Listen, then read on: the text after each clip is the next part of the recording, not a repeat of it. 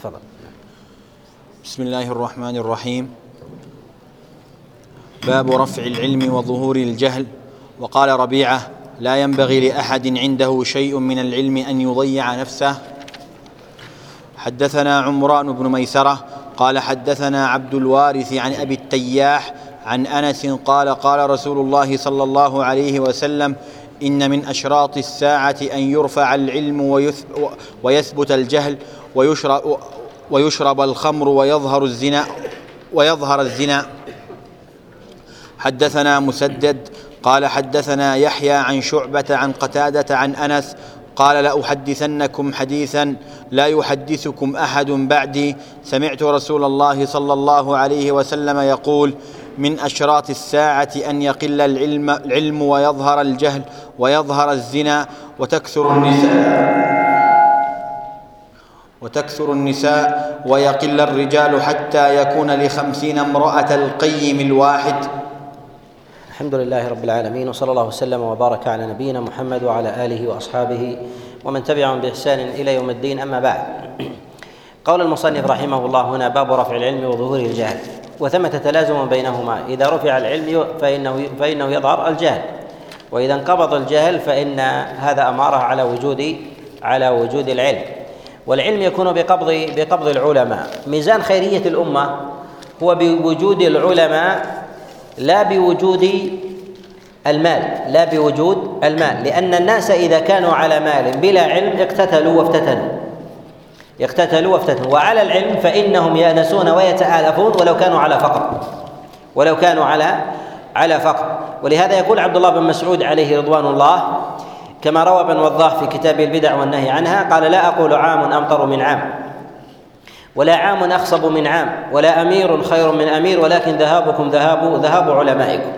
يعني الخيرية تكون في الأمة مع وجود العلماء وتنقص تلك الخيرية بنقصان بنقصان العلماء. ولهذا في قول النبي عليه الصلاة والسلام لا يأتي عام إلا والذي بعده شر منه. يعني المراد بذلك المراد بذلك هو ذهاب العلماء. هو ذهاب ذهاب العلماء والبلد التي فيها علماء بمقدار أدائهم لرسالتهم فإن الأمة أمة أمة مرحومة. أمة أمة مرحومة. وقول هنا ربيعة لا ينبغي لأحد عنده شيء من العلم أن يضيع نفسه. وذلك أن صاحب العلم إذا ضيع نفسه بعدم البلاغ أو بعدم الاستزادة من العلم أو ابتذال النفس فيما دون العلم فذلك من الهدر لأن الإنسان إذا كان إذا كان جاهلا بنفسه فغيره أجهل به من نفسه. ولهذا ينبغي للإنسان أن لا يأخذه ما يسمى بالورع البارد وأن لا يأخذه أيضا في المقابل الجسارة على العلم. إذا كان جاهلا فيجعل في نفسه من العلم ما ليس ما ليس فيها بل يعطيها قدرها من جهه من جهة البلاغ. ومن جهة الأخذ والاستزاده وفي قول النبي صلى الله عليه وسلم إن من أشراط الساعة أن يرفع العلم.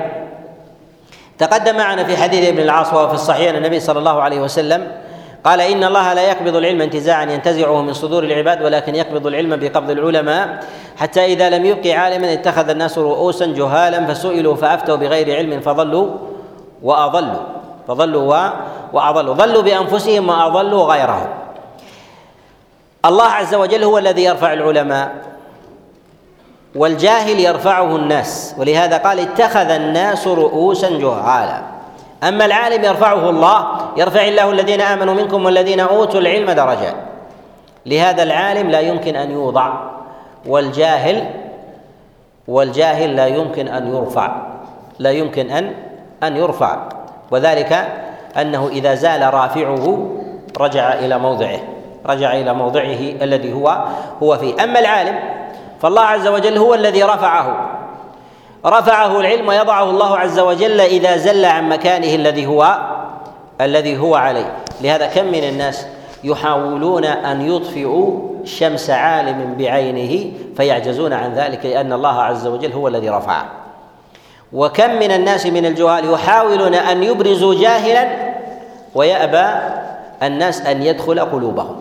لماذا؟ لأن الله عز وجل هو الذي يرفع وهو الذي يخفض والقبول منه سبحانه وتعالى.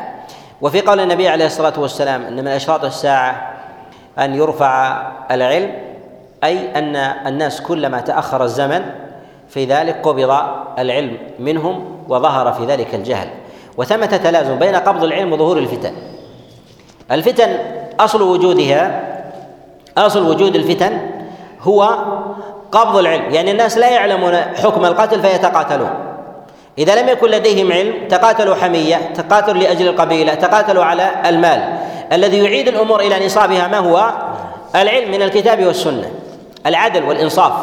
لأن الله عز وجل أرسل أنبياءه لإقامة العبادة ولإقامة العدل في أمور الناس في دنياهم. لهذا يقول الله جل وعلا في كتابه العظيم لقد أرسلنا رسلنا بالبينات وأنزلنا معهم الكتاب والميزان ليقوم الناس بالقسط. لهذا العالم من رسالته أن يقوم بالعدل في جانب العبادة وفي جانب الدين وفي جانب الدنيا. ولهذا كلما ينعزل الناس عن مجتمع الناس والعدل فيهم في أمور الدنيا وقضاء حوائجهم والإنصاف في أمورهم فإن رسالته في ذلك فيها نقص. النبي عليه الصلاة والسلام ما جاء في الأمور التعبدية فقط بل جاء ليحفظ الحقوق أيضا. جاء ليحفظ الحقوق أيضا. ينتصر للمظلوم من ظالمه ومن ومن المبغي عليه من الباغي. وهكذا. ولهذا النبي صلى الله عليه وسلم جاء من ربه سبحانه وتعالى بالعدل كله. ولهذا نجد أنبياء الله عز وجل حاربوا الظلم في الأخلاق الظلم في الأموال الظلم في في أمور في أمور الدين.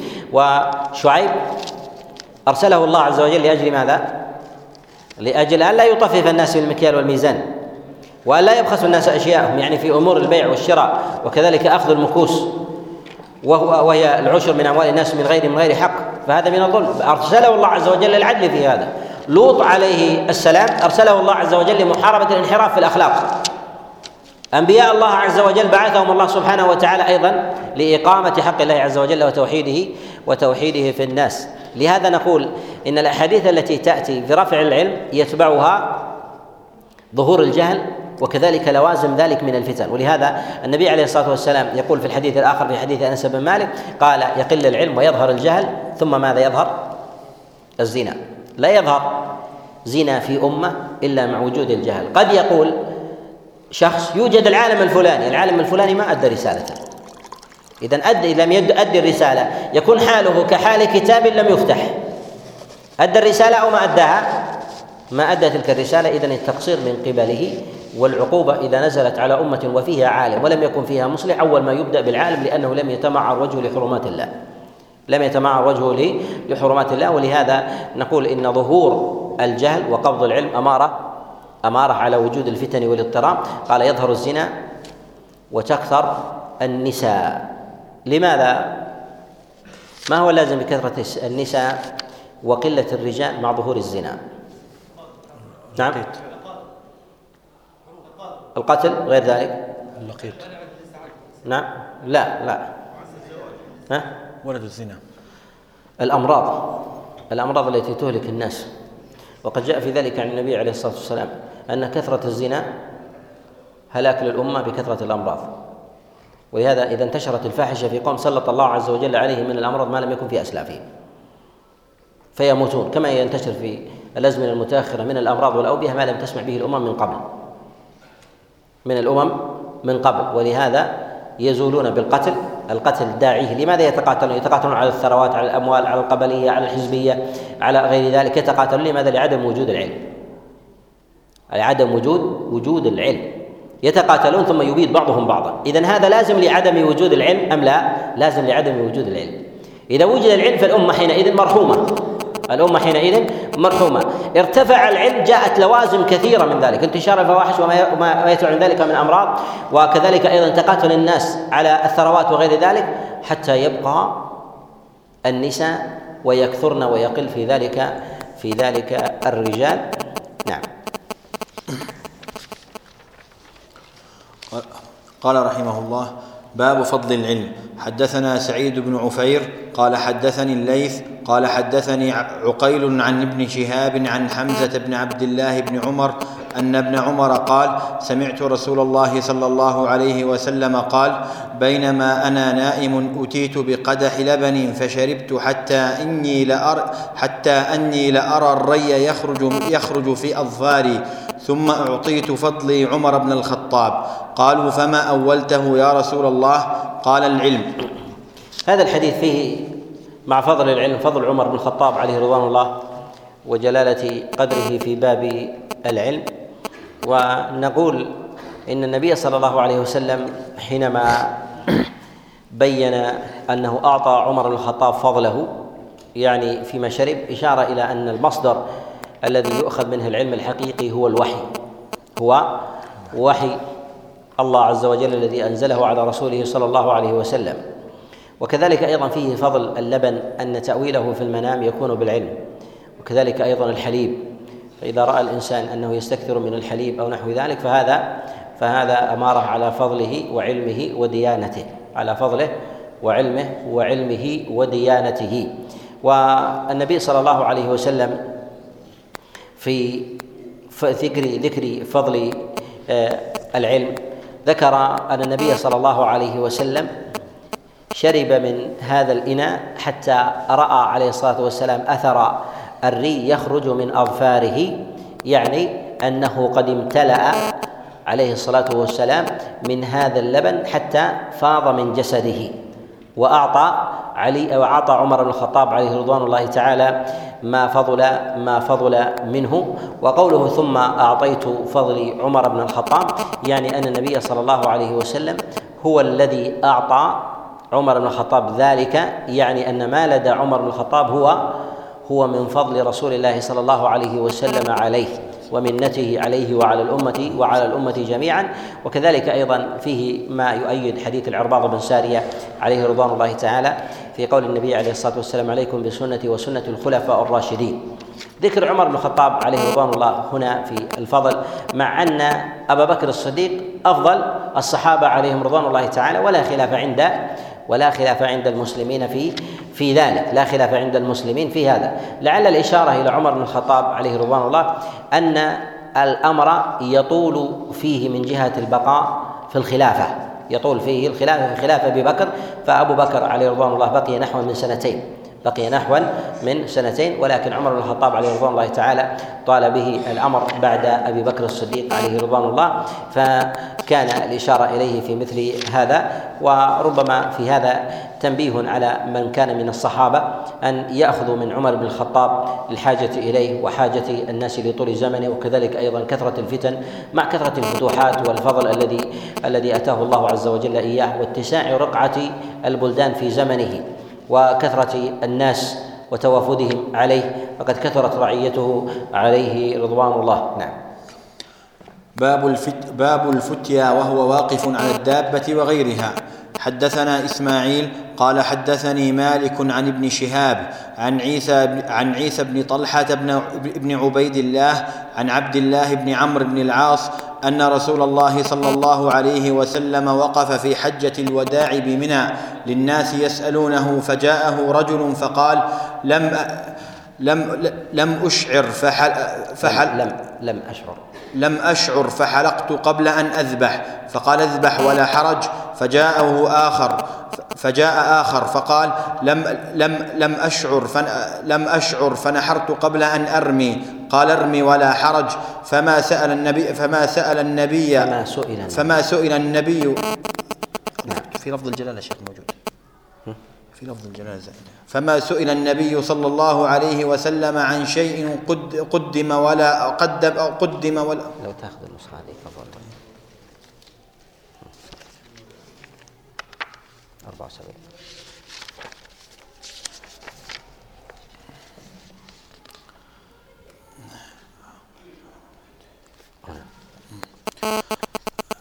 فما سأل النبي صلى الله فما سئل النبي صلى الله عليه وسلم عن شيء قدم ولا أخر إلا قال افعل ولا حرج. في هذا فتي النبي عليه الصلاة والسلام وهو على الدابة. في هذا إشارة إلى أن العالم ينشغل في قضاء حاجة الناس وإجابتهم ايا كانت ايا كانت حاله كان قائما أو ماشيا أو كان جالسا. ولا موضع لبلاغ العلم. لا موضع لبلاغ العلم ينصرف الإنسان عنه عن قضاء حاجة الناس. في هذا أن الإنسان على مدار على مدار يومه وليلته هو منصرف لتوجيه الناس. وهذه الرسالة والأمانة التي أعطاه الله عز وجل إياها. لا يقول إن عملي إنما هو مقيد بساعات بالساعة الفلانية أو نحو ذلك. إذا وجد جاهلا علمه وأعطاه ما أعطاه الله عز وجل من خير. ولهذا النبي عليه الصلاة والسلام كان كذلك. فلا يحتاج إلى إلى مقاعد أو إلى مياثير أو إلى حلق أو غير ذلك. وجد السؤال في الطريق فيعطيهم حينئذ سؤالهم وإجابتهم لحاجته إلى إلى ذلك. كذلك أيضا فإن الإنسان إذا كان جاهلا ويحتاج إلى مسألة لا ينتظر إلى اجتماع الناس مثلا في موضع أو مسجد أو نحو ذلك أو أو مثلا في مكاتب أو مدارس. يسأل ولو كان في الطريق ولو كان في الطريق. وجد الإنسان قائما أو راكبا يسأله عن شيء من الدين حتى يبرئ دينه. نعم. باب من أجاب الفتيا بإش... باب من أجاب الفتيا بإشارة اليد والرأس. كذلك أيضا في وقوف النبي عليه الصلاة والسلام على الدابة إشارة إلى أنه ينبغي للعالم أن يبرز للناس بحيث يسمعونه جميعا يسمعونه جميعا بخلاف لو كان مثلا لا يراه إلا واحد أو نحو ذلك قائما أو جالسا. ولكن بروز للناس مثل خطب على المنابر آه، أو الكراسي أو نحو ذلك خاصة في ورود الجمع يرى الناس ويفهمون الخطاب ويبلغهم وتبلغهم العبارة وكذلك أيضا الإشارة بخلاف لو كان جالسا عند عدد لا يراه إلا الأدنى منهم. باب من أجاب الفتيا بإشارة اليد والرأس. حدثنا موسى بن إسماعيل قال حدثنا وهيب قال حدثنا أيوب عن عكرمة عن ابن عباس أن النبي صلى الله عليه وسلم سئل في حجته فقال ذبحت قبل أن أرمي فأومأ بيده. قال ولا حرج. قال حلقت قبل قال حلقت قبل أن أذبح فأومأ بيده ولا حرج. حدثنا المكي ابن إبراهيم قال أخبرنا في هذا إشارة إلى أن البلاغ لا يقتصر على العبارة فربما كان بالإشارة ربما كان أيضا برسم البيان. النبي صلى الله عليه وسلم كثيرا ما يعلم أصحابه ب بالبيان أو بضرب المثال أو ربما بالرسم والخط على الأرض. ولهذا النبي عليه الصلاة والسلام لما أراد أن يبين الصراط المستقيم خط خطا ثم خط عن يمينه وشماله خطوطا ثم قام يشرح لهم. وهذا الرسم بالبيان بتبيين العلم. هذا من الأمور الشرعية التي كان النبي عليه الصلاة والسلام يبينها لأصحابه. كذلك أيضا بالمثال يضرب مثالا كقول النبي عليه الصلاة والسلام في حديث عبد الله بن عمر بني الإسلام على خمس يعني كحال البناء. فشبهه بالبناية من البيوت وغير ذلك بني الإسلام على خمس يعني على خمسة أركان. كذلك أيضا في قول النبي عليه الصلاة والسلام مشبها للإسلام بالغيث على ما تقدم في حديث أبي موسى. مثل ما بعثني الله به من الهدى والخير كمثل الغيث. يعني إشارة إلى التمثيل في هذا. كذلك أيضا في حديث النعمان بن بشير في قول النبي عليه الصلاة والسلام فمن اتقى الشبهات فقد استبرأ لدينه وعرضه كالراعي يرعى حول الحمى يوشك أن يواقع ألا وإن لكل ملك حمى ألا وإن حمى الله محارم. لهذا نقول إن في مثل هذا هو شيء من البيان وتقريب المعاني للناس ولأفهامه كذلك أيضا بالإشارة له أن يبين إذا علم أن الإنسان يفهم بمجرد بمجرد إشارته. نعم. حدثنا المكي ابن إبراهيم قال أخبرنا حنظلة ابن أبي سفيان عن سالم قال سمعت أبا هريرة عن النبي صلى الله عليه وسلم قال يقبض العلم ويظهر الجهل والفتن ويكثر الهرج قيل يا رسول الله وما الهرج فقال هكذا بيده فحرفها كأنه يريد القتل يعني كحال الإنسان يضرب بالسيف أو يضرب مثلا بشيء من المقاتل التي تقتل الإنسان فهو يشير بذلك إلى إلى ورود القتل في الناس. نعم.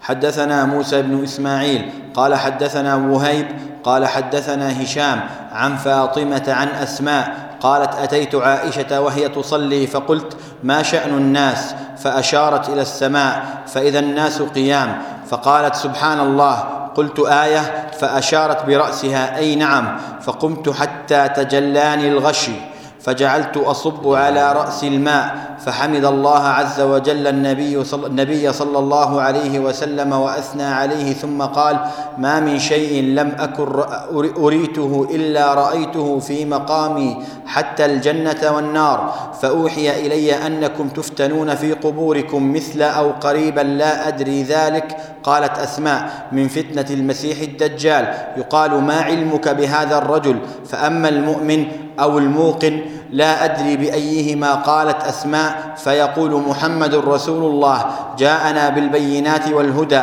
فأجبنا واتبعنا هو محمد ثلاثا فيقال نم صالحا قد علمنا قد علمنا إن كنت لموقنا به. وأما المنافق أو المرتاب لا أدري أي ذلك قالت أسماء فيقول لا أدري سمعت الناس يقولون شيئا فقلته. في هذا جملة من المسائل منها ما يتعلق بالباب بالإشارة تعليم بالإشارة كما أشارت هنا عليها رضوان الله تعالى إلى السماء لما سئلت ما بال الناس؟ يعني ما ما أحوالهم حين أنهم يجتمعون في غير موعد صلاة في غير موعد صلاة فأشارت إلى السماء. ففي هذا إشارة إلى أنه يجوز للإنسان أن يعلم غيره بالإشارة ولو كان في صلاة إذا احتاج إلى ذلك. وأما الخبر الذي يروى من أشار في صلاته إشارة تفهم عنه فقد بطلت صلاته. هذا خبر منكر. بل بل هو موضوع. لهذا نقول إن الإشارة في الصلاة جائزة إذا كانت لا تشغل الإنسان. لا تشغل الإنسان وفيها دفع لمثلا لانشغال ذهنه أو فكره أو صرف مثلا من يريد إشغاله. كان يسأل الإنسان مثلا عن متاع وهو يصلي ويخشى مثلا ويخشى من من انصراف قلبه ونحو ذلك بمثل هذا أو يريد أن يذكر بشيء نسي أو نحو ذلك فيشير بيده أو يشير إلى ناحية وهو يصلي هذا مما لا حرج فيه. كذلك أيضا مخاطبة المصلي عند الحاجة. مخاطبة المصلي عند الحاجة جائزة. كما خطبت هنا عليها رضوان الله تعالى بذلك فأجابت ولم تستنكر بعد ذلك. ولم تستنكر بعد ذلك توجيه السؤال إليها. قد يحتاج الإنسان لضرورة أو حاجة بسؤال شخص أين المتاع الفلاني؟ أو أين فلان؟ موجود أم ذهب؟ فيشير مثلا لحاجته إذا كان إذا كان الإنسان لا يستطيع الانتظار الانتظار في ذلك فهذا من الأمور التي لا بأس بها ولا تبطل بها ولا تبطل بها الصلاة. وفي ذلك أيضا من المسائل أن الإنسان كلما كان صاحب علم كان أكثر ثبات. كان أكثر ثبات. ويظهر ثباته في حياة البرزخ. في الفتنة. ذكر النبي عليه الصلاة والسلام الفتان في القبور فقال النبي صلى الله عليه وسلم تعود أرواحكم. فقالوا يا رسول الله تعود أرواحنا. قال نعم كهيئتكم اليوم. يعني ترجع إليكم عقولكم وأرواحكم كهيئتكم كهيئتكم اليوم فتسألون. يعني تسألون عن الله سبحانه وتعالى عن رسول الله عن دين دين الإسلام. من كان على رسوخ وقوة فإنه يجيب بلا تلكؤ بلا تلكؤ. ومن كان في تردد وشك وريب يظهر شكه في هذا الموضع. هل أنا أصيب؟ إن قلت هذا ربما يكون غيره أو غير ذلك فيقع في تردد. يقع في تردد بخلاف الإنسان الراسخ الذي على بينة وثبات في ذلك. نعم. متعلقون على حديث أسماء؟ طيب. يكفي. باب تحريض النبي صلى الله عليه وسلم وفد عبد القيس على أن يحفظوا الإيمان والعلم والعلم ويخبروا من وراءهم. وقال مالك بن الحويرث قال قال لنا النبي صلى الله عليه وسلم ارجعوا إلى أهليكم فعلموهم. حدثنا محمد بن بشار قال حدثنا غندر غندر قال حدثنا شعبة عن أبي جمرة قال كنت أترجم بين ابن عباس بين ابن عباس وبين الناس فقال إن وفد عبد القيس أتوا النبي صلى الله عليه وسلم فقال من الوفد أو من القوم قالوا ربيعة فقال مرحبا بالقوم أو بالوفد غير خزايا ولا ندا ولا ولا ندامه قالوا إنا نأتيك من شقة بعيدة وبيننا وبينك هذا الحي من كفار مضر مضر. مضر مضر, مضر. وبيننا وبينك هذا الحي من كفار مضر. ولا نستطيع أن نأتيك إلا في شهر حرام فمرنا بأمر نخبر به من وراءنا. ندخل به الجنة فأمرهم بأربع ونهاهم عن, عن أربع. أمرهم بالإيمان بالله عز وجل وحده. قال هل تدرون ما الإيمان بالله وحده؟ قالوا الله ورسوله أعلم. قال شهادة أن لا إله إلا الله وأن محمدا رسول الله وإقام الصلاة وإيتاء الزكاة وصوم رمضان وتعطوا الخمس من المغنم ونهاهم عن الدباء والحنتم والمزفت. قال قال شعبة ربما قال النقير وربما قال المق المقير. المقير. المقير. قال احفظوه وأخبروا من وراءكم. في هذا الحديث أن النبي صلى الله عليه وسلم أوصى بحفظ العلم والحفظ المراد بذلك هو حفظ الصدر وأن الإنسان ينبغي أن يعتني بجانب الحفظ والحفظ بأنواعه سواء كان حفظ العلم بالصدر وهو أثبت وأرسخ للإنسان بخلاف العلم إذا كان مجردا عن حفظ وإنما هو بفهم مجرد مع الوقت ربما ينساه الإنسان. لهذا ينبغي أن يكون للإنسان قاعدة. يكون للإنسان قاعدة في في حفظه في كل علم يريد أن يتعلمه. يريد أن يتعلمه. فإذا كثر محفوظه وقوي مفهومه وأسهب في ذلك كان أرسخ في العلم وأثبت وأثبت فيه. فينبغي له أن يكثر في كل فن من الحفظ والفهم أن يجمع بينهما. وألا يحفظ بلا فهم. فإن ذلك لا يفيد طالب العلم كثيرا إذا كان لا يفهم ويحفظ مجردا هكذا وربما أورث أيضا شيء من الغرور والادعاء بالنفس من غير فهم. فالعلم هو الاستنباط والإدراك ولكن القاعدة والثبات في ذلك هو هو في أمر في أمر الحفظ. يقول باب تحريض النبي صلى الله عليه وسلم وفد عبد قيس. النبي عليه الصلاة والسلام حرضهم وحثهم على حفظ هذا العلم الذي أخبرهم إياه حتى يبلغوا به من وراءهم والنبي صلى الله عليه وسلم إنما نوع الجواب على اختلاف حاجة الناس وهذا يظهر في كثير من الأسئلة التي تتوجه إلى النبي عليه الصلاة والسلام. تارة يسأل أي العمل أفضل؟ فيقول الصلاة على وقتها. وتارة يسأل أي العمل أفضل؟ فيقال أن تطعم الطعام وتقرأ السلام. فيقول تارة أي العمل أفضل؟ فيقول الإيمان بالله ثم الجهاد في سبيل الله. اختلف الجواب لاختلاف حال السائلين وهكذا ينبغي أن يكون العالم الرباني. ينظر إلى حال الإنسان. إذا كان من أهل كمال التوحيد والعناية بذلك ومعرفة مقداره والعمل به ولكن لديه قصور في جانب من الجوانب بجوانب الإنفاق أو الصدقة أو نحو ذلك يحثه على جانب الإنفاق. أن تطعم الطعام وتقرأ السلام على من عرفت ومن لم تعرف. كذلك جانب الصلاة. إذا رأى أن لديه تقصيرا في جانب الصلاة أو نحو ذلك فسأله بالوصية يوصيه بالتمسك بالصلاة. بالتمسك بالصلاة على وقتها وهكذا. فيختلف الجواب حينئذ باختلاف باختلاف حال السائل. وفي هذا الحديث أيضا النبي صلى الله عليه وسلم لما جاء وفد عبد القيس سألهم النبي صلى الله عليه وسلم قال من الوفد أو من القوم؟ أنه يستحب للإنسان إذا قدم إليه أحد ولم يعرف بنفسه أن يسأله. من أنت؟ من أي بلد؟ من أي القوم؟ أو نحو ذلك؟ فإن هذا أدعى أدعى لتقديره ومعرفة حاله ربما يكون سيدا في قومه ولم تعطيه قدره وينفر الناس يحتاجون إلى تأليف. وربما يكون شخص جاء من مكان بعيد وتظن أنه جاء من بلدك ويختلف التعامل من جاء إليك قاصدا من بلد بعيد ينبغي أن يقدر أكثر من غيره. لماذا؟ لأنه قد جاء من شقة بعيدة قاصدا يلام معه ويكرم. إكراما يليق بمشقته التي جاءت بخلاف الذي يأتي يأتيك من من طرف مدينتك وهكذا. ولهذا النبي عليه الصلاة والسلام قال من الوفد ومن القوم. فأجاب رسول الله صلى الله عليه وسلم. فنقول إن إنه ينبغي للإنسان أولا أن يعرف بنفسه. تقدم معنا في قول ضمام بن ثعلبة قال أنا ضمام بن ثعلبة أخو بني سعد بن بكر يعني عرف بنفسه لرسول الله صلى الله عليه وسلم. هنا النبي عليه الصلاة والسلام سأل. سأله في سأل القوم عن القوم فأجابوه في ذلك حتى يجيبهم النبي عليه الصلاة والسلام. فيعلم مقدار الجهل فيهم يعلم مقدار الخطأ الذي يقعون فيه ربما يكثر في بلد نوع من المخالفات الشرعية. فيعرف أحوالهم فيجيبهم بمقدار ما عندهم ما عندهم من خطأ. إذا انتشر عندهم مثلا شهادة الزور انتشر عندهم الكذب انتشر عندهم الشرك مثلا انتشر عندهم مثلا الزنا انتشر عندهم السفور انتشر عندهم الفاحشة يقوم بإعطائهم بما لديهم. هذا هو العالم الرباني الذي يعرف أحوال الناس وأمراضهم في دينهم ثم يقوم بإنزال ذلك الدواء والشفاء لأن القرآن شفاء.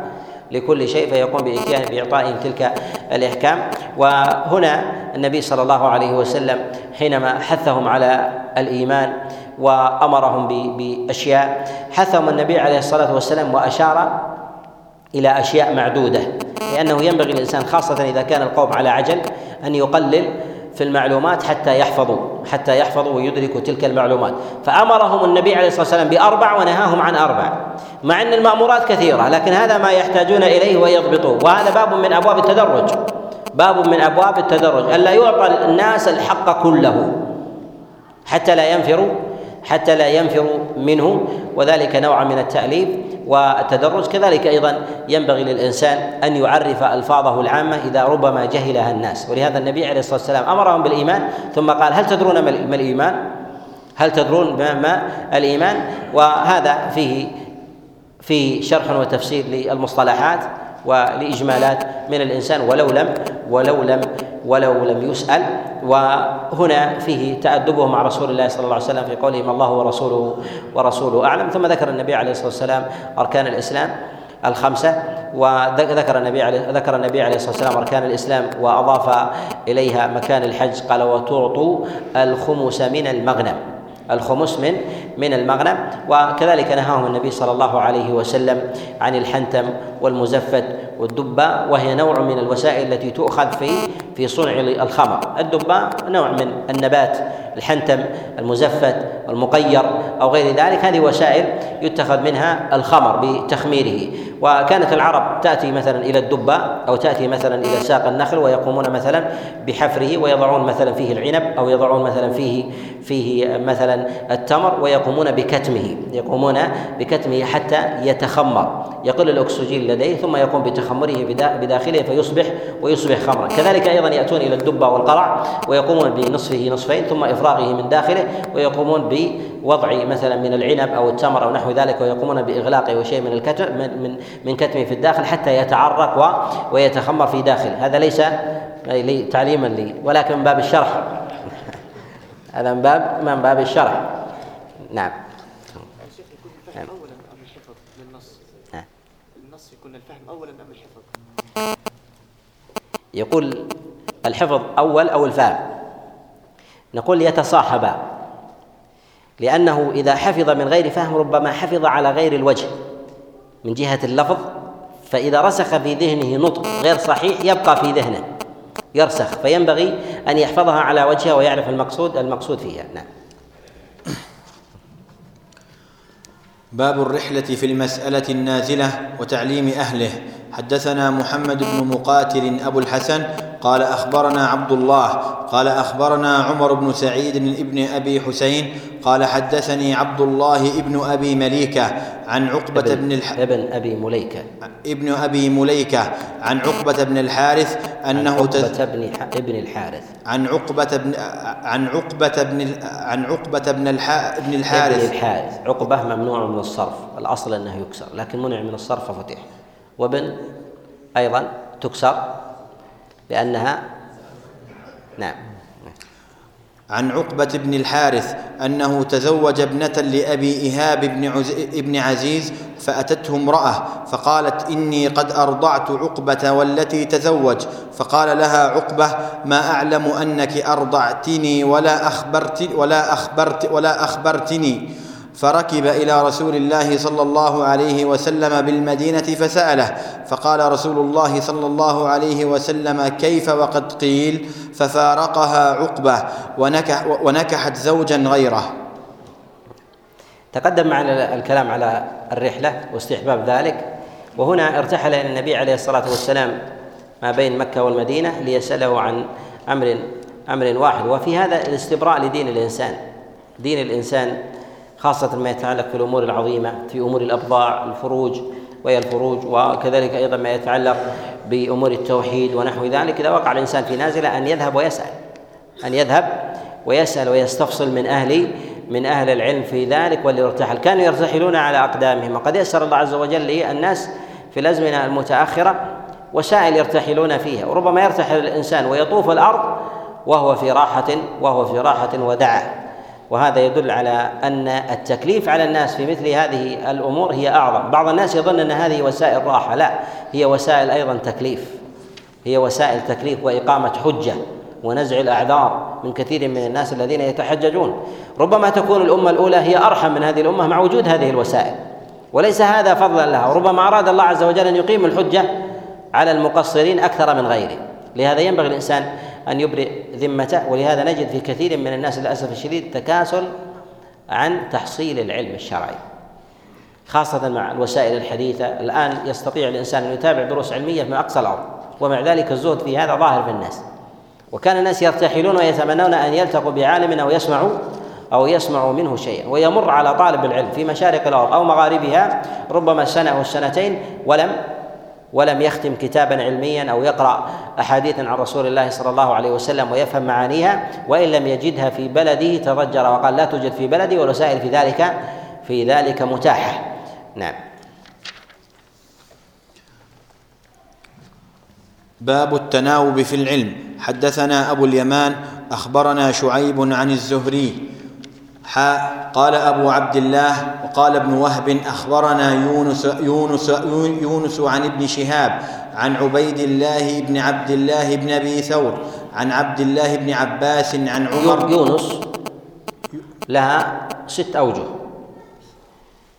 يونس ويون يونس يونس ويونس ويونس ويونس ويونس بضم بضم النون وفتحها وكسرها. هذه ثلاثة. وكل واحدة معها همزة في آخرها وبدون همزة. يونس ويونس ويونس ويونس ويونس ويونس. واضح؟ نعم واضح؟ يونس بضم النون. ويونس ويونس هذه ثلاثة. ثلاثة؟ هذه ثلاثة.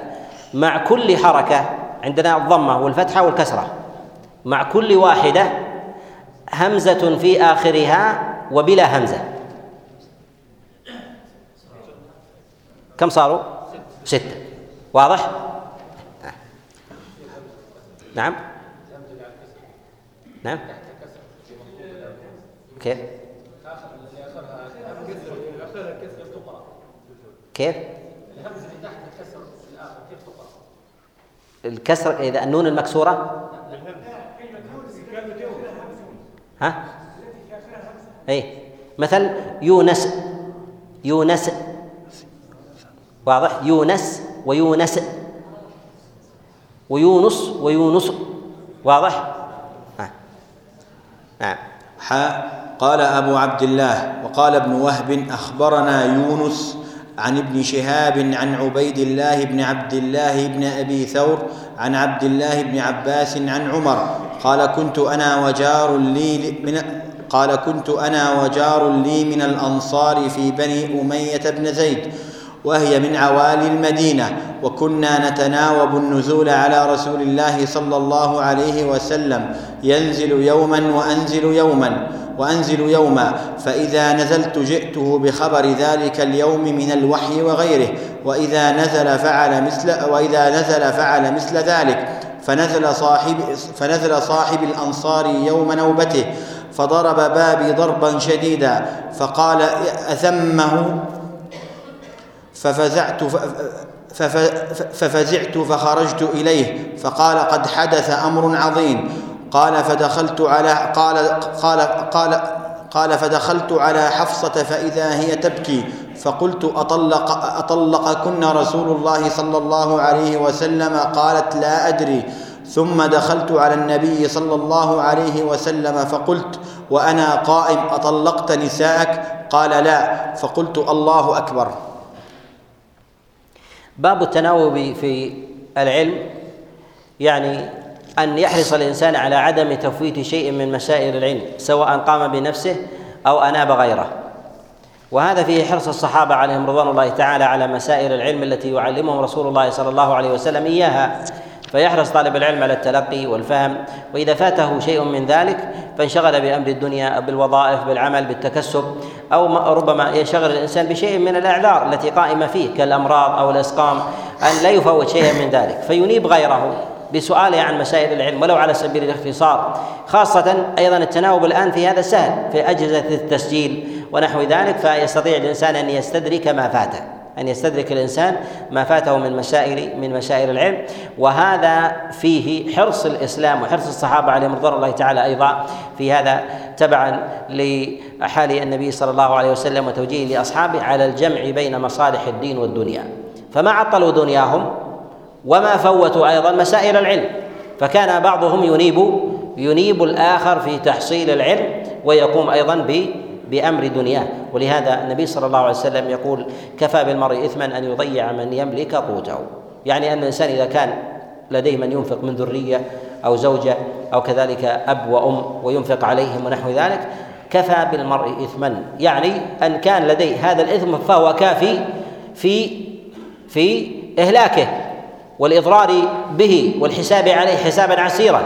لأن هذا من الأمور الواجبة أن يقوم أن يقوم على ذلك. ولهذا كان الصحابة عليهم رضوان الله تعالى مع وجود هذه الأمور كانوا يوازنون بين مصالح الدين ومصالح الدنيا فلا يفوتون دينا ولا يفوتون ولا يفوتون الدنيا وفي هذا حرص اصحاب الصحابة عليهم رضوان الله تعالى على هذا. ومعرفة أيضا الجديد من حال النبي عليه الصلاة والسلام مما ينزل عليه من أمور الوحي.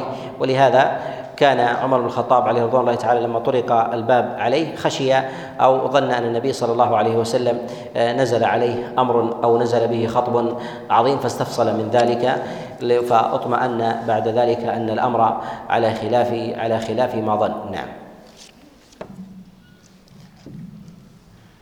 باب الغضب في الموعظة والتعليم إذا رأى. في هذا أيضا استحباب التكبير عند سماع الأخبار السارة الحسنة التي تسر الإنسان أن يكبر كما كبر أبو بكر الصديق كما بكر عمر بن الخطاب كبر عمر بن الخطاب عليه رضوان الله تعالى في هذا لما علم أن النبي عليه الصلاة والسلام لم يطلق نساءه لأن من نسائه حفصة بنت عمر عليه رضوان الله تعالى فهو يحب القرب من رسول الله صلى الله عليه وسلم. نعم. باب الغضب في الموعظة والتعليم إذا رأى ما يكره. حدثنا محمد بن كثير قال أخبرنا سفيان عن ابن أبي خالد عن قيس عن قيس ابن عن قيس ابن أبي حازم عن أبي مسعود الأنصاري قال قال قال قال رجل يا رسول الله لا أكاد أدرك الصلاة مما يطيل بنا فلان فما رأيت النبي صلى الله عليه وسلم في موعظة أشد غضبا من يومئذ فقال يا فقال أيها الناس إنكم منفرون فمن صلى بالناس فليخفف فإن فيهم المريض والضعيف وذا الحاجة حدثنا عبد الله بن محمد قال حدثنا أبو عامر قال حدثنا سليمان بن بلال المديني المديني عن ربيعة بن أبي عبد عن ربيعة عن ربيعة بن أبي عبد الرحمن عن يزيد عن يزيد عن يزيد مولى المنبعث عن زيد بن خالد الجهني أن النبي صلى الله عليه وسلم سأله رجل عن اللقطة فقال اعرف فقال اعرف وك اعرف وكاءها أو قال وعاءها وعفاصها ثم عرفها سنة ثم استمتع بها فإذا جاء ربها فأدها إليه. قال فضالة قال قال فضال قال فضالة الإبل فغضب حتى احمرت وجنتاه أو قال احمر وجهه. فقال وما لك ولها معها سقاؤها سقاؤها وحذاؤها ترد الماء وترعى الشجر فذرها حتى يلقاها ربها. قال قال فضالة الغنم قال لك أو لأخيك أو للذئب.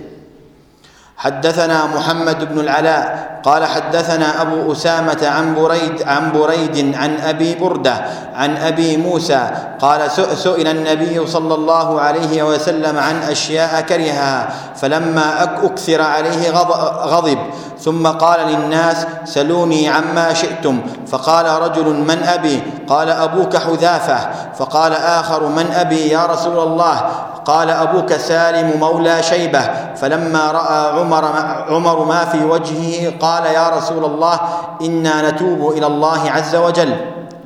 غضب النبي صلى الله عليه وسلم في تبليغه لبعض العلم وذلك لبيان اهميه أهمية الجواب عند سؤاله أو ربما أيضا أهمية خطر ذلك الأمر الذي وقع فيه الناس حتى ياخذوه يأخذوه على محمل على محمل الجد. وفيه هذا أيضا فيه لفت لانتباه السائلين بأهمية الجواب وخطره أيضا على الناس في حال تفريطهم تفريطهم في تلقيه أو في أخذه وفهمه وبلاغه. ولهذا النبي صلى الله عليه وسلم لا ينتصر ولا يغضب لنفسه وإنما يغضب للحق. ولهذا ربما يؤذى النبي عليه الصلاة والسلام ويجذب ويساء إليه والنبي عليه الصلاة والسلام لا ينتقم ولا ينتصر لنفسه إلا إذا انتهكت محارم الله عز وجل فيعرف في فيعرف ذلك في وجهه يعرف ذلك في وجهه وهذا ظاهر في هذه الأحوال التي ذكرها المصنف رحمه الله رحمه الله تعالى عن رسول الله صلى الله عليه وسلم. نعم. باب من برك على ركبتيه عند الإمام أو المحدث. حدثنا أبو اليمان قال أخبرنا شعيب عن الزهري قال أخبرني أنس بن مالك أن رسول الله صلى الله عليه وسلم خرج فقام عبد الله بن حذافة فقال من أبي؟ فقال أبوك حذافة. ثم أكثر أن يقول ثم أكثر أن يقول سلوني. فبرك عمر على ركبتيه فبرك عمر على ركبتيه فقال رضينا بالله ربا وبالإسلام دينا وبمحمد نبيا فسكت. في هذا هو تواضع المتعلم عند المعلم. وجاء هذا في قصة جبريل عليه السلام لما جاء إلى رسول الله صلى الله عليه وسلم كما جاء في الصحيحين من حديث أبي هريرة وجاء في مسلم من حديث ابن عمر عن أبيه أن جبريل لما جاء إلى رسول الله صلى الله عليه وسلم أسند ركبتيه إلى إلى ركبتيه ووضع كفيه على فخذيه إشارة إلى الأدب. والتواضع عند عند المعلم تقديرا تقديرا واجلالا له. وكذلك أيضا في هذا ما فعله أبو بكر وعمر عند رسول الله صلى الله عليه وسلم حينما جثوا على الركبتين للتواضع واللين وكذلك أيضا طلب العفو والمسامحة.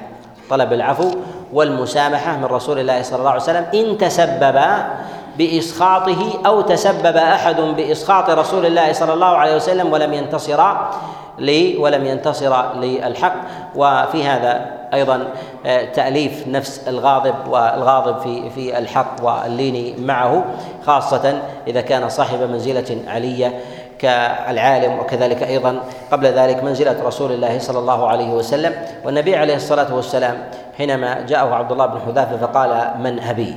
لأن الناس كانت كانت تقع تقع فيه لاختلاف في ملامحه عن ملامح أبيه صورته وصورة أبيه كما في قصة أيضا أسامة بن زيد ووقوع الناس في ذلك.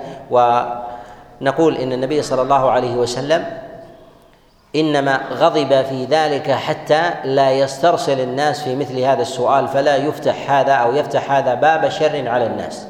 فكل يأتي ويقع في شك بعد أن كان غافلا فيحيا في الناس كل يأتي للنبي فيقول من أبي. والنبي وهم يعلمون أن النبي عليه الصلاة والسلام لا ينطق عن الهوى إن هو إلا وحي إن هو إلا وحي يوحى. وغضب النبي عليه الصلاة والسلام اي انه سئل وأجاب وأراد أن يغلق هذا هذا الباب لأنه يفتح باب فتنه فتنة عظيمة باتهام الناس في الاعراض ولمجرد الظنة. فإذا رأى الإنسان في في صورته أو في صورة ابن اختلاف يسير ونحو ذلك وهذا موجود في الناس. ينزعه عرق لجده أو لجده من أمه أو لأحد قراباته أو نحو ذلك وهذا موجود مشهور في الناس فيقع الظن في هذا. والنبي صلى الله عليه وسلم غضب من هذا فالصحابة عليهم رضوان الله تعالى عرفوا عرفوا ذلك في وجهه ثم ثم أغلقوا هذا الباب. نعم.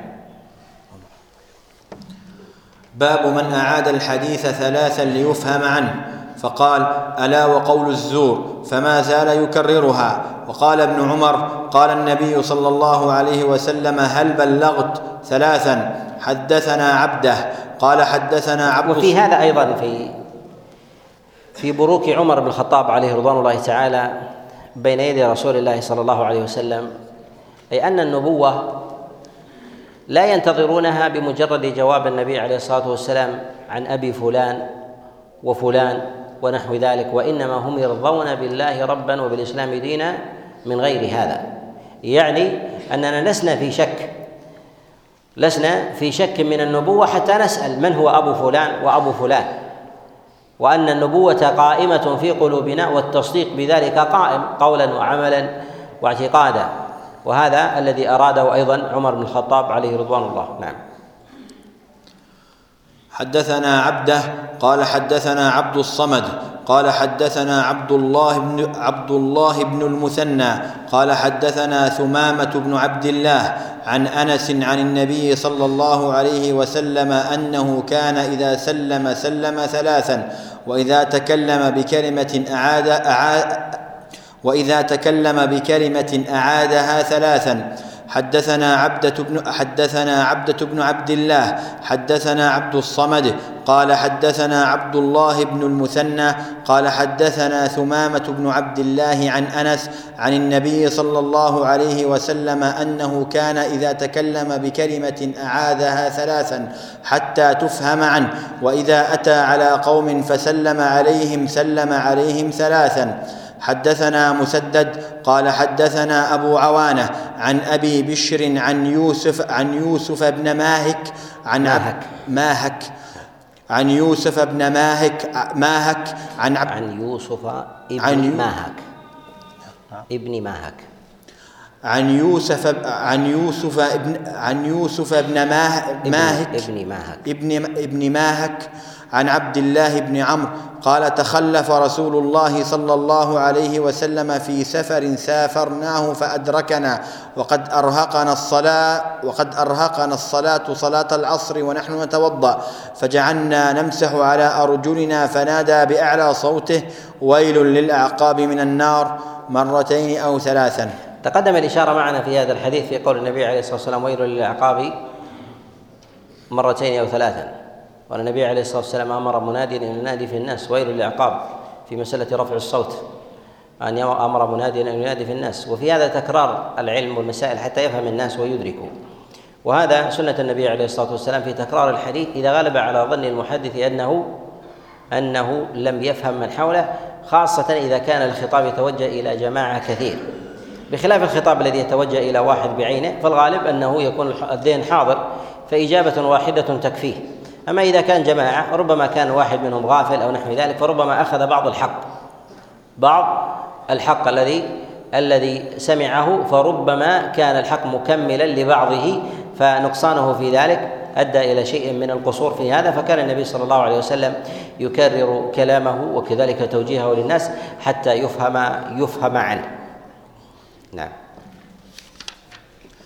باب تعليم الرجل أمته وأهله أخبرنا محمد هو ابن سلام حدثنا المحاربي قال حدثنا صالح بن حيان قال قال قال قال عامر الشعبي حدثنا أبو بردة عن أبيه قال قال رسول الله صلى الله عليه وسلم ثلاثة لهم أجران رجل من أهل الكتاب آمن بنبيه وآمن بمحمد صلى الله عليه وسلم والعبد المملوك إذا أدى حق الله وحق مواليه ورجل كانت عنده أمة فأدبها فأحسن تأديبها وعلمها فأحسن تعليمها ثم أعتقها فتزوجها فله أجران ثم قال عامر أعطيناكها بغير شيء قد كان يركب فيما دونها إلى المدينة.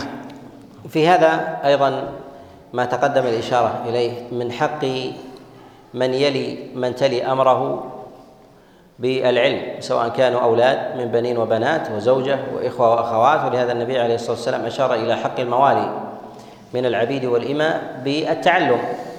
وجعل النبي صلى الله عليه وسلم أن مقام الإنسان الذي يعلم جاريته ثم يقوم بإعتاقها أن له أن له من الأجر من الأجر ضعفين. وذلك للإعتاق وكذلك أيضا للتعليم. وتعليم آه، الخدم وتعليم أيضا العمال الذين يكونون أجراء عند الإنسان. هذا أيضا من حقهم أن يقوم بتعليمهم إذا كان يملك يملك علما يؤديهم إليه بتعليمهم لأمر دينهم والواجب عليهم ونحو ذلك. وهذا له أثر على نفوسهم اعظم من غيره باعتبار أن السيد مع عبده يقبل منه. لماذا؟ لأنه يملك عصمة عصمة حريته فيقوم باعتاقه أو أو إبقائه على ما هو عليه فيقبل منه لأنه يرجو منه خيرا. كذلك أيضا السيد مع وكذلك أيضا صاحب المال مع الخادم عنده والأجير ونحو ذلك أن يستغل مثل هذه هذه الفرص في البون بينهم حتى يقبل منه ويأخذ منه الحق. وهذا من المواضع التي يتوجه الخطاب فيها إلى الناس بتعليم بتعليم الأمة الخير. نعم. شيخ تعليق على قول قول الشعبي. قد أعطيناكها بغير شيء. وقول هنا عامر الشعبي أعطيناكها بغير شيء قد كان يركب وفي رواية في البخاري يرحل فيما دونها إلى إلى المدينة. يعني أمثال هذه المسائل العلمية تؤخذ برحلة وقد جاءتك من غير من غير ارتحال. وهذا فيه تذكير وتنبيه إلى بعض مسائل العلم المهمة التي يأخذها الإنسان من غير من غير اكتراث بها أن يعلم أن هذه المسائل وهذه الأحاديث قد كان الناس يذهبون إليه إلى أماكن بعيدة وقد جاءتك وأخذتها من غير من غير ارتحال فأرعها سمعك وقم بحفظها وصيانتها وكذلك أداء شكرها وأداء الشكر هو بتبليغها لمن يحتاجها كما أخذتها من غير تعب فأدها لغيرك من غير تعب. تبرأ ذمتك في ذلك وتؤدي حقها بالعلم والعمل. نعم.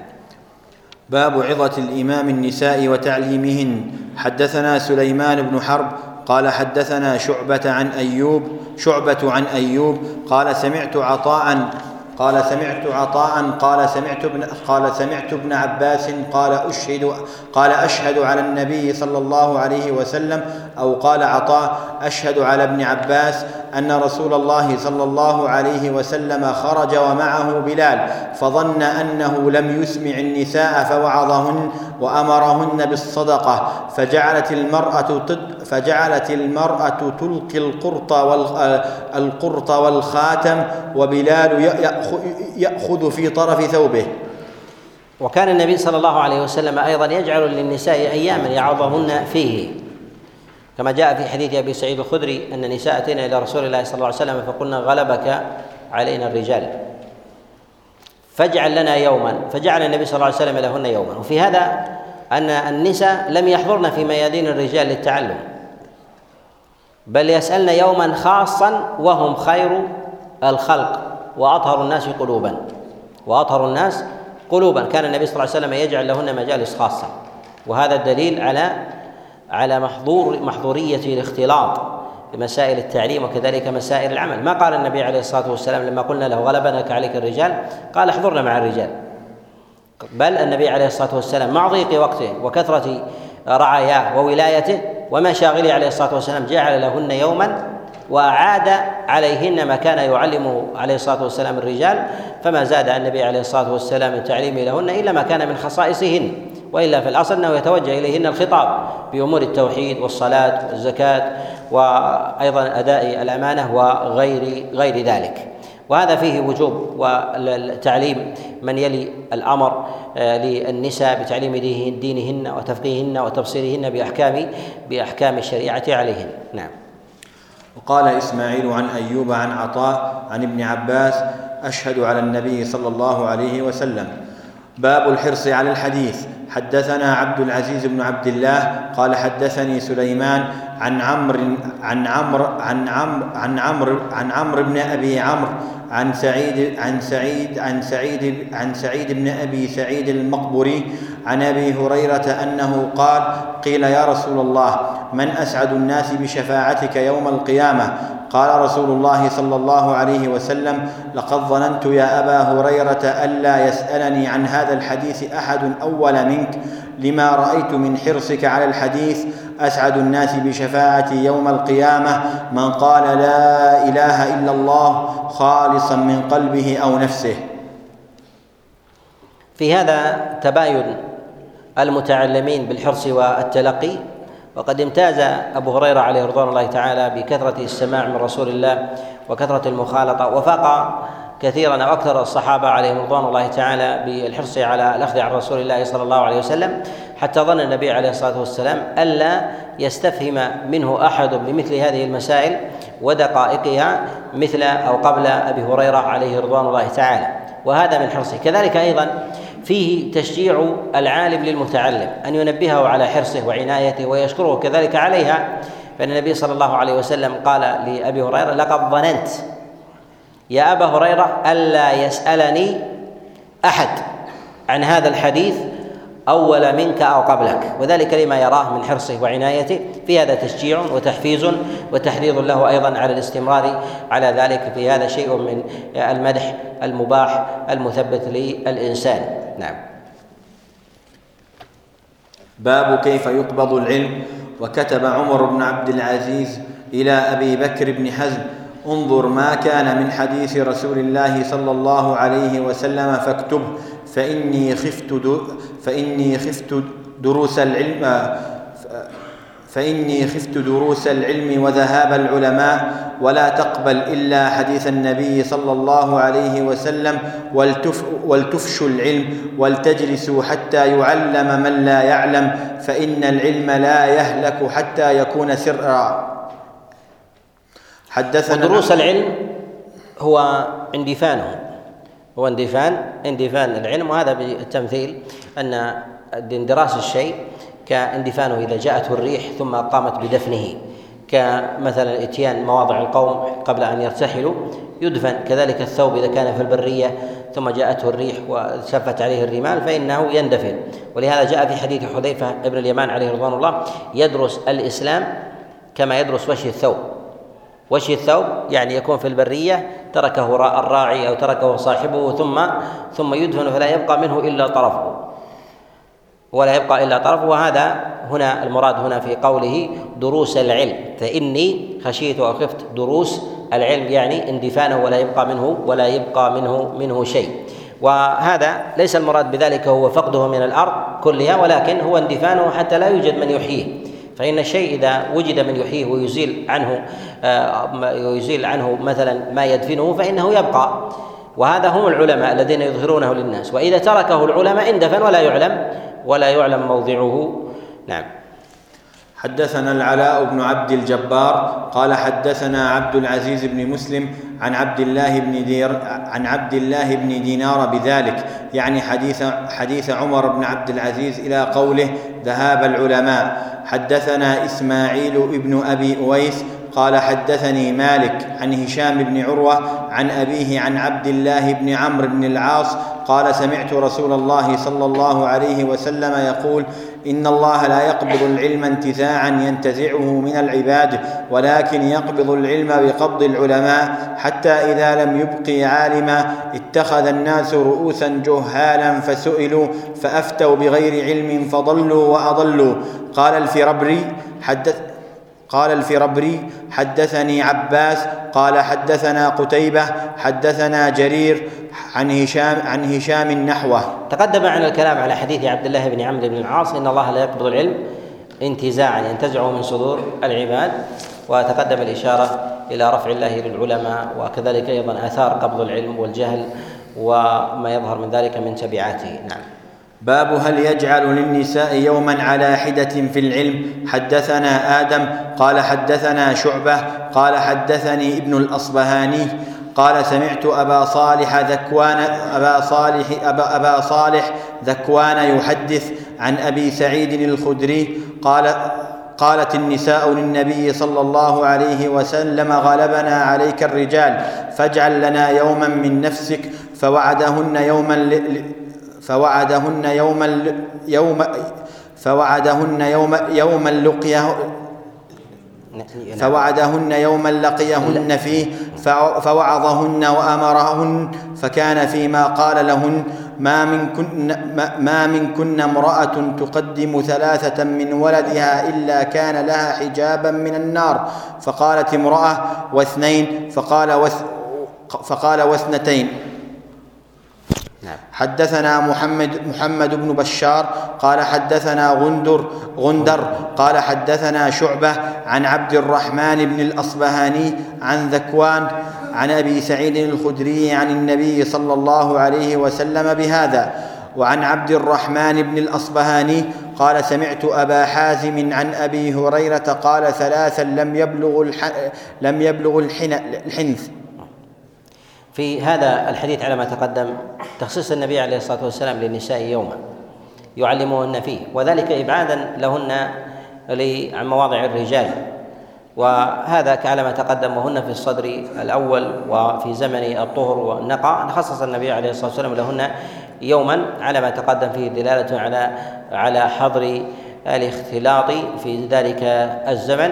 كذلك أيضا النبي صلى الله عليه وسلم علمهن ما يحتجن إليه. من فضائل العمل بأهمية التربية أن المرأة ربما تمل من تربية أبنائها أو ترى من ذلك أنه استهلاكا لوقتها تفويتا أيضا لأجرها أو نحو ذلك. بين النبي صلى الله عليه وسلم كذلك أيضا ما يتعلق مما مما يفوت على المرأة من من مما يلحقه الله عز وجل عليها من المصائب من موت أبنائها أو بناتها. وذلك في بدايتهن أو ربما مات من ولادته ونحو ذلك. وقلما امرأة من النساء في الصدر الأول إلا ويحصل لها لها ذلك.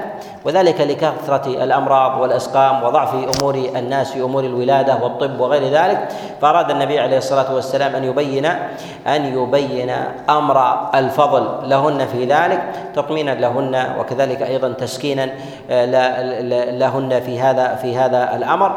وجاء في بعض الروايات أن النبي صلى الله عليه وسلم قال وقيل له وواحدة قال واحدة وهي غير غير محفوظة. نعم.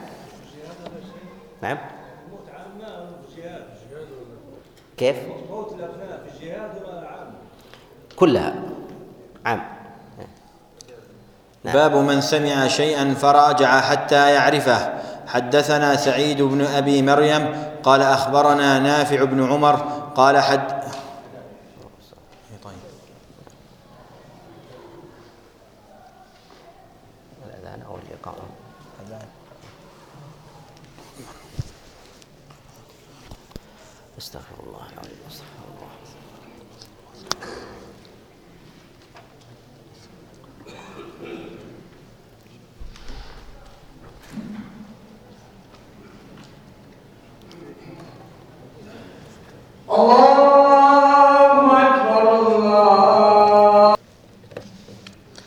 حدثنا سعيد بن أبي مريم قال أخبرنا نافع بن عمر قال حدثني ابن أبي مليكة أن عائشة زوج النبي صلى الله عليه وسلم كانت لا تسمع شيئا لا تعرفه إلا راجعت فيه حتى تعرفه وأن النبي صلى الله عليه وسلم قال من حوسب عذب قالت عائشة فقلت أوليس أوليس يقول الله تعالى فسوف يحاسب حسابا يسيرا؟ قالت فقال إنما ذلك العرض ولكن من نوقش الحساب يهلك. يهلك. في هذا فضل عائشة عليه رضوان الله تعالى على غيرها وهي فقيهة. الصحابيات عليهن رضوان الله. ولها أيضا استدراكات على الصحابة في بعض مسائل مسائل الدين من مسائل الأحكام وغيرها. وهذا لما خصها الله جل وعلا بشيء من المزايا وذلك وذلك اظهره القرب من رسول الله صلى الله عليه وسلم. وكانت أحظاهن منزلة إليه وأحبهن أيضا إليه عليه الصلاة والسلام. ومن ذلك أيضا حرصها على تتبع ما فاتها من مسائل العلم والاستفصال فيما تشك فيه فإنها تسأل رسول الله صلى الله عليه وسلم عن ذلك بمزيد بمزيد بيان طالبة من ذلك حتى تفهم المسألة على وجهها. وفي هذا أيضا أنه ينبغي لطالب العلم إذا سمع شيئا واستشكله أن يسأل العالم عنه. حتى لا يفهم على غير الوجه على غير الوجه فيفهم على المراد. فهذا من تصحيح العلم وتنقيته حتى لا ينقله على غير على غير على غير وجهه. نعم. باب ليبلغ العلم الشا باب باب باب ليبلغ العلم الشاهد الشاهد الغائب.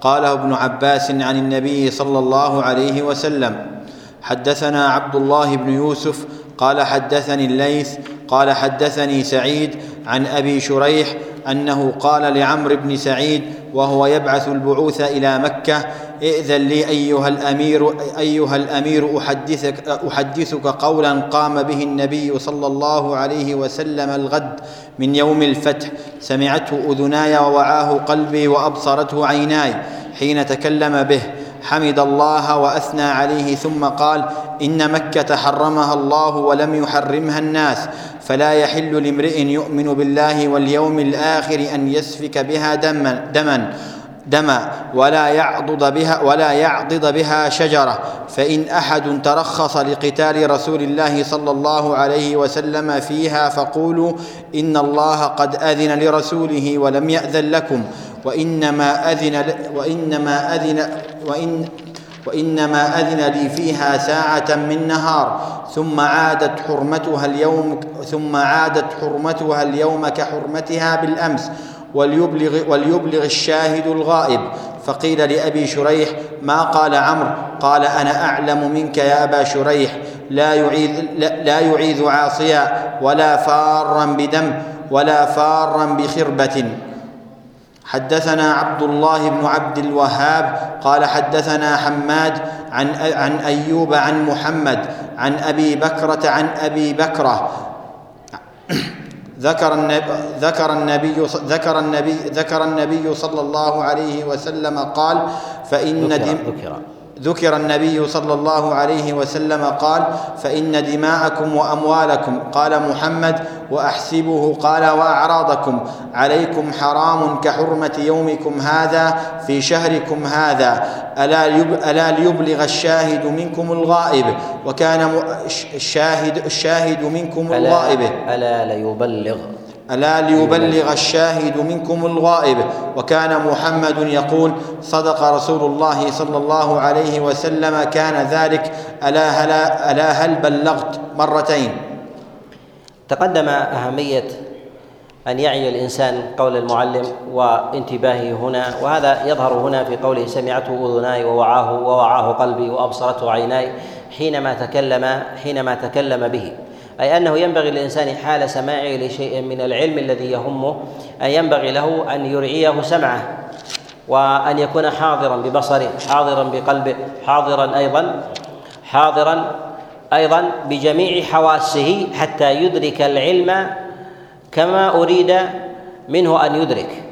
وحضور الحواس في ذلك حتى ولو كان البصر الإنسان ربما يتكلم ويكفيه من ذلك السماع لكن البصر أيضا له أثر في الفهم فيدرك نطق الحروف من جهة مخارجها يزيد في الفهم والإدراك. كذلك أيضا ربما تشار إشارة أو يرى مثلا اهتمام الإنسان بالكلام ربما تحدث قائما أو تحدث ب وهو محمر الوجه أو وهو غاضب لأهمية هذه المسألة وغير ذلك التي تبين أهمية المسائل ومراتبها بالنسبة لي للمتكلم. وكذلك أيضا في تحريص النبي صلى الله عليه وسلم وتحريض الصحابة عليهم رضوان الله على حفظ العلم وتبليغه أي أنه ينبغي ألا يقف عندكم ينبغي ألا يقف العلم عندك اوصله إلى غيرك فهذا هي زكاته. وعلى ما تقدم أن النبي صلى الله عليه وسلم يقول كما جاء في الصحيح بلغوا عني ولو آية. فهذا من زكاة العلم ويتأكد على الإنسان إذا وجد المحتاج. كما أن كما أن زكاة المال هي للمحتاجين كذلك زكاة العلم أيضا للمحتاجين من الجهال. فإذا وجد جاهلا فبمقدار الجهل ومقدار العلم تجب على الإنسان الزكاة. فإذا كان الإنسان صاحب علم وفير واكتمل نصابه وزاد زادت نسبة الزكاة عنده. فلكل علم زكاة إلا أن العلم يختلف عن المال أن المال له نصاب وقبل ذلك لا تجب فيه الزكاة. أما العلم فتجب الزكاة ولو بمقدار يسير من العلم أن يخرج الإنسان زكاته بالبلاغ. ولهذا يقول النبي عليه الصلاة والسلام بلغوا عني ولو آية. ولو آية واحدة بلغها لغيرك. نعم. باب اسم باب اسم باب اسم باب اسم من كذب على النبي صلى الله عليه وسلم. حدثنا علي بن الجعد, بن الجعد قال أخبرنا شعبة أخبرني منصور قال قال سمعت رب قال سمعت ربعي بن حراش يقول سمعت عليا يقول قال النبي صلى الله عليه وسلم لا تكذبوا عليه فإنه من كذب علي فليرج النار.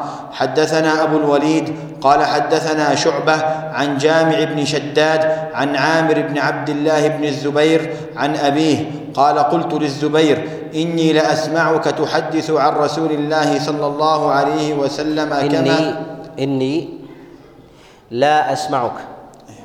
قال قلت للزبير إني لا أسمعك تحدث عن رسول الله صلى الله عليه وسلم كما يحدث فلان وفلان. قال أما إني لم أفارقه ولكن ولكن سمعته يقول من كذب علي فليتبوأ مقعده من النار. حدثنا أبو معمر قال حدثنا عبد الوارث عن عبد العزيز قال أنس إنه ليم إنه ليمنعني أن أحدثكم حديثا كثيرا. حديثا كثيرا أن النبي صلى الله عليه وسلم قال من تعمد علي كذبا فليتبوأ مقعده من النار. حدثنا مكي بن ابن إبراهيم قال حدثنا يزيد يزيد بن أبي عبيد عن سلمة قال سمعت النبي صلى الله عليه وسلم يقول من يقل عن من يقل علي ما لم أقل فليتبوأ مقعده من النار. حدثنا موسى قال حدثنا أبو عوانة عن أبي عن أبي حصين عن أبي صالح عن أبي هريرة عن النبي صلى الله عليه وسلم قال تسموا باسمي ولا ولا تكتنوا بكنيتي ومن رآني في المنام فقد رآني فإن الشيطان لا يتمثل في صورتي ومن كذب علي متعمدا فليتبوأ مقعده من النار. حينما ذكر المصنف رحمه الله أمر البلاغ وفضله وأن الإنسان ينبغي أن يعلم غيره وفي كذلك أيضا في اراده لقول النبي عليه الصلاة والسلام ألا ليبلغ الشاهد منكم الغائب؟ أراد أن يبين أيضا أنه ينبغي الإنسان أن يحترز في بلاغه والا يسهب والا يكثر اكثارا يدعوه إلى إلى الغلط والوهم من الاستعجال وغير ذلك. فأراد أن يبين خطورة الكذب على رسول الله صلى الله عليه وسلم حتى لا يكسر الإنسان. فقال عليه رحمة الله باب إثم من كذب على رسول الله صلى الله عليه وسلم. فالكذب على النبي صلى الله عليه وسلم لا يختلف العلماء على أنه كبيرة من كبائر الذنوب وإنما يختلفون في كفر الكاذب على رسول الله صلى الله عليه وسلم. وقد ذهب بعض العلماء إلى كفر من كذب على رسول الله صلى الله عليه وسلم متعمدا. وذهب إلى هذا إمام الحرمين الجويني وخالفه في ذلك جماعة جماعة من العلماء وقالوا هو كبيرة لا يكفر الإنسان بذلك إلا إذا استحل. هذا إذا كان الكذب على رسول الله صلى الله عليه وسلم فالكذب على الله عز وجل أشد وأعظم.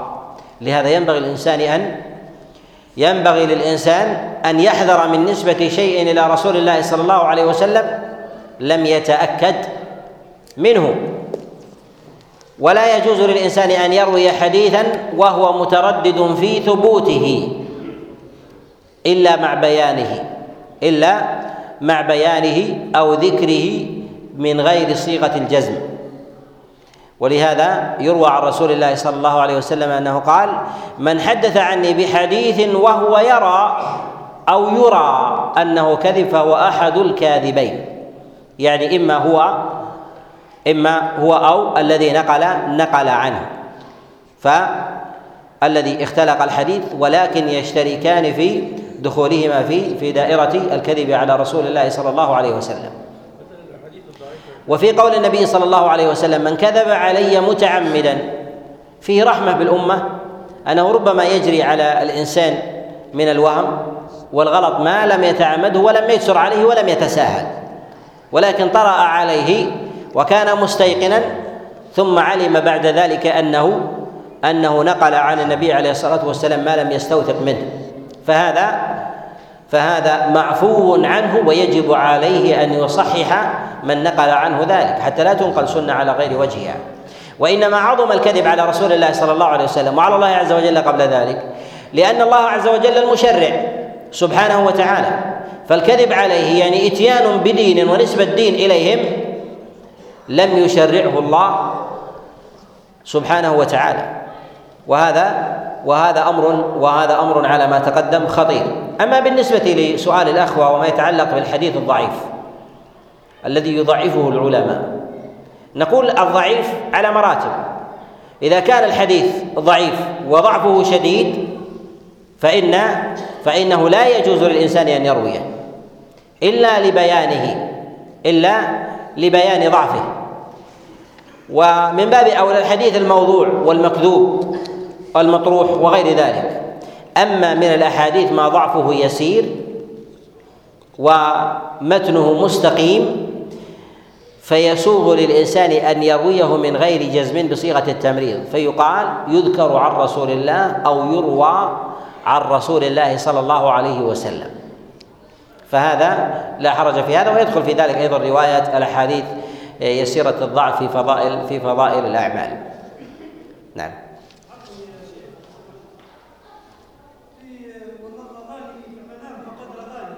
نعم.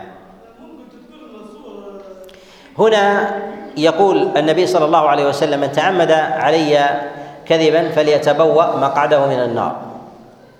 فليتبوأ يعني فليتخذ.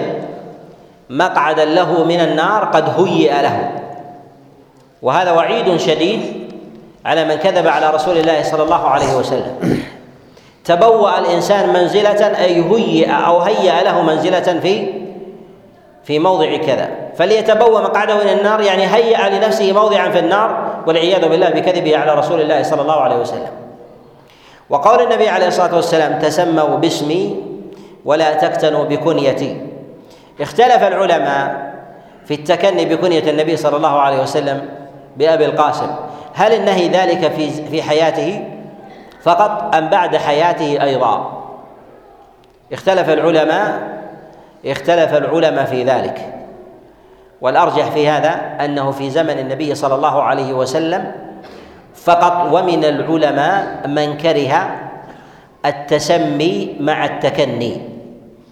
يعني أن يتسمى الإنسان بمحمد وأن يتكنى بأبي القاسم جميعا. بأبي القاسم جميعا. إما أن يتكنى بالنبي صلى الله عليه وسلم بلا بلا تسمي أو يتسمى بلا بلا تكني. وهذا قول لبعض العلماء. أما في قول النبي عليه الصلاة والسلام ومن رآني في المنام فقد رآني. رؤيا النبي صلى الله عليه وسلم في المنام حق. إذا رآه كما يعلم من حالته فإن الشيطان لا يتمثل برسول الله صلى الله عليه وسلم. فإذا رأى النبي صلى الله عليه وسلم في منامه على الصفة المذكورة في الأخبار فهو رسول الله صلى الله عليه وسلم. ولكن لو رآه على خلاف الصورة على خلاف الصورة يقال هذا ليس هو النبي صلى الله عليه وسلم. نعم. ولو ولو على جنب لا يعتبر النبي عليه الصلاة والسلام إذا كان على هيئته ولو لم يرى الوجه أو رآه مدبرا مثلا أو نحو ذلك. وهذا يقال إنه النبي صلى الله عليه وسلم. وهذا نوع كرامة للرائي نوع كرامة كرامة للرأي رؤيا النبي صلى الله عليه وسلم. نعم. باب كتابة العلم. حدثنا محمد بن سلام قال أخبرنا وكيع ولكن الإنسان لا يأخذ من المنامات لا يأخذ من المنامات تشريع. لا يأخذ من المنامات تشريع. فيقول رأيت النبي عليه الصلاة والسلام وأمرني بكذا وكذا. ويقول النبي عليه الصلاة والسلام من رآني في المنام فقد رآني. قال إذن هذا وحي جديد. انقطع الوحي ولم ينقطع انقطع الوحي. ولهذا أذكر سائلا يقول رأيت النبي عليه الصلاة والسلام في المنام وأمرني بكذا وكذا من المحرمات. هذا إما أنه كاذب أو رأى شيطان. إما أنه كاذب أو رأى أو رأى شيطان. وقد سئل أحد العلماء أتاه رجل في ليلة الثلاثين من شعبان ليلة الثلاثين من شعبان وقال إني رأيت النبي عليه الصلاة والسلام يقول غدا من رمضان. غدا من رمضان. فقال العالم إن الذي رأيته في المنام قال لنا في اليقظة صوموا لرؤيته وأفطروا لرؤيته يعني لسنا بحاجة إلى مناماتك. أيها أولى خبر اليقظة وخبر المنام. خبر اليقظة. لهذا المنامات لا تنسخ تشريع ولا تأتي بتشريع. ولكن هي مجرد رؤيا تكون فيها تطمين أو فضل أو كرامة للإنسان. نعم لكن الشيخ في واحد رأى المسدس واخبر بان ليبيا حتبقى مناره منارة؟ قال له منارة قال له طلب على يديه هو شهيد من شهداء المسلمين. وقال ليبيا حتبقى منارة هذا كلام قبل 10 سنوات إن شاء الله خير. الله أعلم الله أعلم. الله أعلم. حدثنا محمد بن سلام قال أخبرنا وكيع عن سفيان عن مطرف عن مطرف عن الشعبي عن أبي جحيفة قال قلت لعلي هل عندكم كتاب؟ قال لا إلا كتاب الله أو فهما أو فهم اعطي أعطيه رجل مسلم أو ما في هذه الصحيفة. قال قلت فما في هذه الصحيفة؟ قال العقل وفكاك وفكاك الاسير ولا يقتل مسلم بكافر. حد وهذا فيه إشارة إلى النبي عليه الصلاة والسلام أيضا كان يحث أصحابه على الكتابة. ولكن النهي الذي جاء النبي عليه الصلاة والسلام عن الكتابة حتى لا يختلط بالقرآن. حتى لا يختلط بالقرآن. فيظن الناس أن هذا قرآنا فيضعونه ضمن صور القرآن. ولكن لما حفظ القرآن ودون كان هناك من الصحابة عليهم رضوان الله تعالى من يكتب أو من النبي عليه الصلاة والسلام علم منه أنه أنه يعلم أو يفصل بين بين القرآن وكلامه عليه الصلاة والسلام. وهذا من الاحتراز للدين من الاحتراز للدين والإجلال والتعظيم لكلام الله سبحانه وتعالى من أن يدخل ما ليس ما ليس فيه ولو كان عظيما من كلام رسول الله صلى الله عليه وسلم وذلك لمنزلة كلام الله وعلو شأنه ومرتبته. وقوله هنا ما هذه الصحيفة يعني ما أخذته عن النبي عليه الصلاة والسلام. العقل المراد بذلك هي ما يجب على العاقلة عاقلة الإنسان آه، من الديات. مما يأتي مثلا من دية القتل أو غير ذلك. قال وفكاك الأسير ولا يقتل مسلم بكافر. يعني إحكام هذه المسائل. نعم. حدثنا أبو نعيم حدثنا أبو نعيم الفضل بن دكين قال حدثنا شيبان عن يحيى عن أبي سلمة عن أبي هريرة أن خزاعة قتلوا رجلا من بني ليث عام فتح مكة بقتيل منهم بقتيل منهم قتلوه.